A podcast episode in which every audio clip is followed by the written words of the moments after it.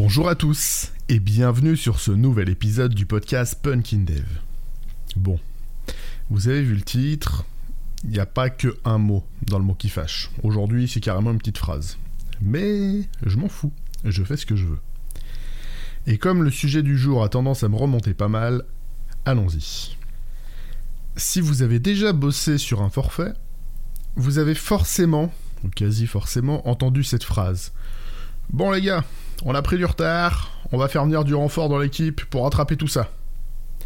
Et je vous passe la version euh, encore moins bienveillante. hein. Pour pallier à votre incapacité à livrer à temps, on va devoir exploser le budget en rentrant de nouvelles ressources.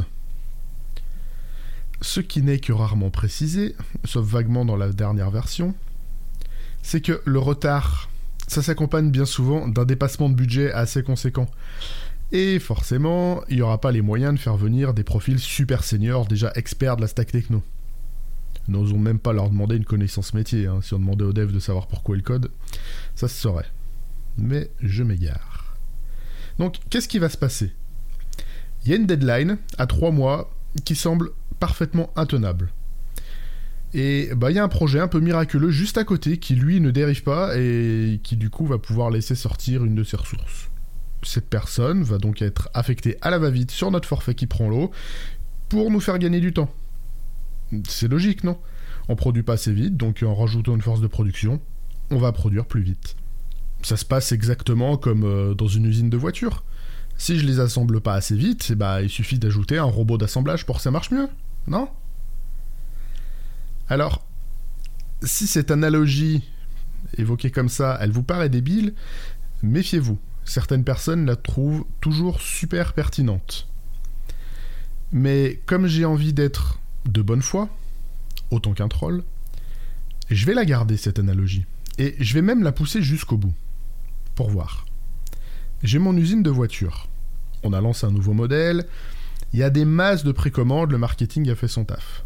Et du coup, pour l'image de marque, on peut pas se permettre d'accumuler des retards de livraison. Sinon, ça va démotiver, on va dire, la deuxième vague d'acheteurs potentiels. Alors, on doit accélérer le rythme de production.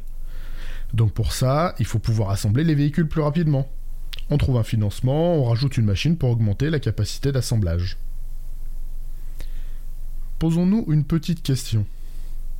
Est-ce que ça va fonctionner? Oui? Non? Peut-être?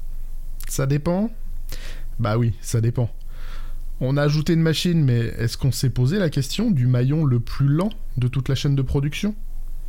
Bah oui, une chaîne de production, elle va toujours au rythme de son maillon le plus lent. Si on veut accélérer au global, il faut prendre le flux dans sa globalité. Si je peux assembler plus vite, mais que les pièces n'arrivent pas plus vite en amont, j'aurais juste perdu de l'argent. Je produirais exactement à la même vitesse, mais juste avec euh, bah, plus de coûts. Si en revanche mon flux, lui, il est capable de s'adapter pour produire plus de pièces plus rapidement, bah, une fois installée, ma nouvelle machine, elle va effectivement permettre une amélioration de la productivité. Une fois installée. Parce que oui, même une machine, ça a besoin d'une espèce de phase d'onboarding, d'être intégrée à l'usine et au flux de production. Il faut prévoir ses canaux d'approvisionnement d'un côté et de livraison de l'autre. La plupart des devs que j'ai croisés, ils n'aiment pas cette analogie entre la production d'un logiciel et le travail à la chaîne. Ils n'aiment pas ça pour tout un tas de raisons avec lesquelles je suis quand même plutôt d'accord. Mais dans le fond, je pense qu'on a encore pas mal de choses à apprendre sur la gestion des usines et du travail à la chaîne. Sortir un logiciel, pour moi, ça peut tout à fait se comparer au process de fabrication d'une bagnole. Il y a bien un flux général de production. L'alimentation en matières premières, nous, ça serait nos besoins clients. La transformation de ces matières en pièces qu'on pourra assembler. Je dirais la traduction de ce besoin initial en features implémentables, que ce soit des workflows de traitement ou des écrans d'appli par exemple. Et puis vient ensuite la production elle-même. On assemble les pièces, on met de la peinture, et dès qu'on a un ensemble, ou même juste un sous-ensemble cohérent, on envoie ça à la qualité pour valider le tout.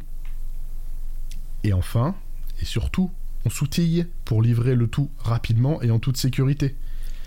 Si vous accidentez vos voitures juste en les sortant de la chaîne ou en les chargeant dans le camion, ou même que si ce camion il sait pas où il doit partir, vous allez forcément passer pour des billes, même si vous avez la plus belle voiture du monde. Livrer un logiciel, c'est la même chose.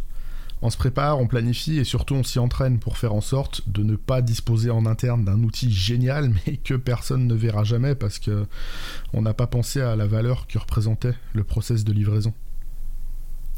J'ai déjà eu le cas côté voiture avec une concession. Mon véhicule était prêt, mais ils ont mal géré les tout derniers maillons, comme euh, je sais pas les déclarations administratives, la pose des plaques, enfin tout le bazar qu'ils ont à faire eux. Et au final, ça a traîné pour ma livraison. Alors qu'en amont, l'usine s'est démenée pour sortir en temps et en heure un produit qui est juste mal acheminé et mal livré. Comment on peut en arriver là? Donc oui, je pense qu'on peut largement comparer la création d'un logiciel à la sortie d'un bien euh, produit à la chaîne. Et rajouter des ressources ou des outils, ça ne sera pas forcément synonyme de gain de productivité, dans un cas comme dans l'autre. Notez que j'ai même pas insisté sur le temps nécessaire à l'onboarding dans une équipe de dev, qui peut parfois complètement plomber un planning et juste ne faire qu'empirer une situation de retard purement structurel.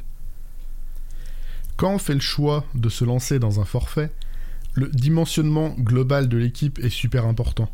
Et c'est pour cette raison que j'apprécie particulièrement l'approche Kanban. Ça va nous permettre d'essayer de mettre en avant où sont les points de contention du projet. Au lieu d'avoir une belle board avec juste l'avancement des devs, il me paraît important d'intégrer toute la chaîne de production, depuis l'analyse du besoin jusqu'à la livraison en prod, en passant par la formalisation des features, leur dev, les phases de test, il faut qu'il y ait tout. De cette manière, si un goulot d'étranglement est détecté, une action pertinente pourra être prise sur la base de données factuelles. Si effectivement il y a un problème sur la productivité des devs, bah, il faudra agir sur l'équipe de dev, peut-être en rajoutant du monde, en formant l'équipe sur des outils ou pratiques qui vont lui permettre de s'améliorer. Mais par pitié, sérieusement, quand les projets commencent à prendre du retard, arrêtez d'enfermer vos devs des heures entières en leur demandant de mieux estimer leurs features. Demandez-leur plutôt s'ils ont une idée de ce qui pourrait les aider. Hein. S'ils sont en souffrance, il se pourrait même qu'ils aient des idées pertinentes. Surtout si on les aide avec, je sais pas, une rétro bien menée ou des choses comme ça. Si en revanche, on voit que ce sont les devs qui sont sous charge, et rigolez pas, ça arrive, hein, il va peut-être falloir aller filer un coup de main au PO pour faire son analyse de besoin. Et très probablement remonter jusqu'à la source de l'expression du besoin. Est-ce qu'on a des utilisateurs, des experts métiers qui sont disponibles pour avancer sur toutes les questions en cours? Ou est-ce que euh, systématiquement il faut deux mois pour les avoir à peine 20 minutes en réunion? Et si les features s'empilent côté qualité, il y a peut-être une action à faire de ce côté-là aussi. Est-ce qu'ils ont les informations métiers suffisantes pour valider le produit? Est-ce qu'ils ne sont pas juste une ou deux personnes pour valider les 35 applis euh, du plateau? Et du coup, ils peuvent pas tout gérer? Ou est-ce que tout simplement, pour gagner le contrat, les commerciaux ont sabré le chiffrage à un point que absolument rien au monde ne pourra faire en sorte que le projet sorte à l'heure, ne dérive pas. Eh ben, c'est que je me suis pas tant fâché que ça, vous trouvez pas? Quand j'ai commencé à préparer cet épisode, je pensais honnêtement dire beaucoup plus de mal d'une certaine catégorie de managers qui ne voient dans les devs qu'une espèce de main-d'œuvre corvéable à souhait juste bonnes à être gérées comme des machines. Mais sans le vouloir, j'ai fini par trouver beaucoup de pertinence à quand même garder cette vision. Ne serait-ce que pour voir jusqu'où elle pouvait mener et si on apprenait vraiment des expériences de l'industrie. Si vous avez déjà bossé justement dans l'industrie et que visiblement j'ai sorti des énormités, n'hésitez pas à venir me corriger. Personnellement, je me suis inspiré de mes quelques passages en usine et de ce que j'y ai appris sur les chaînes de production, euh, l'utilisation des machines, les flux et tout ça. Dans tous les cas, j'espère que cette thématique vous aura intéressé. Il me reste à vous souhaiter une excellente semaine.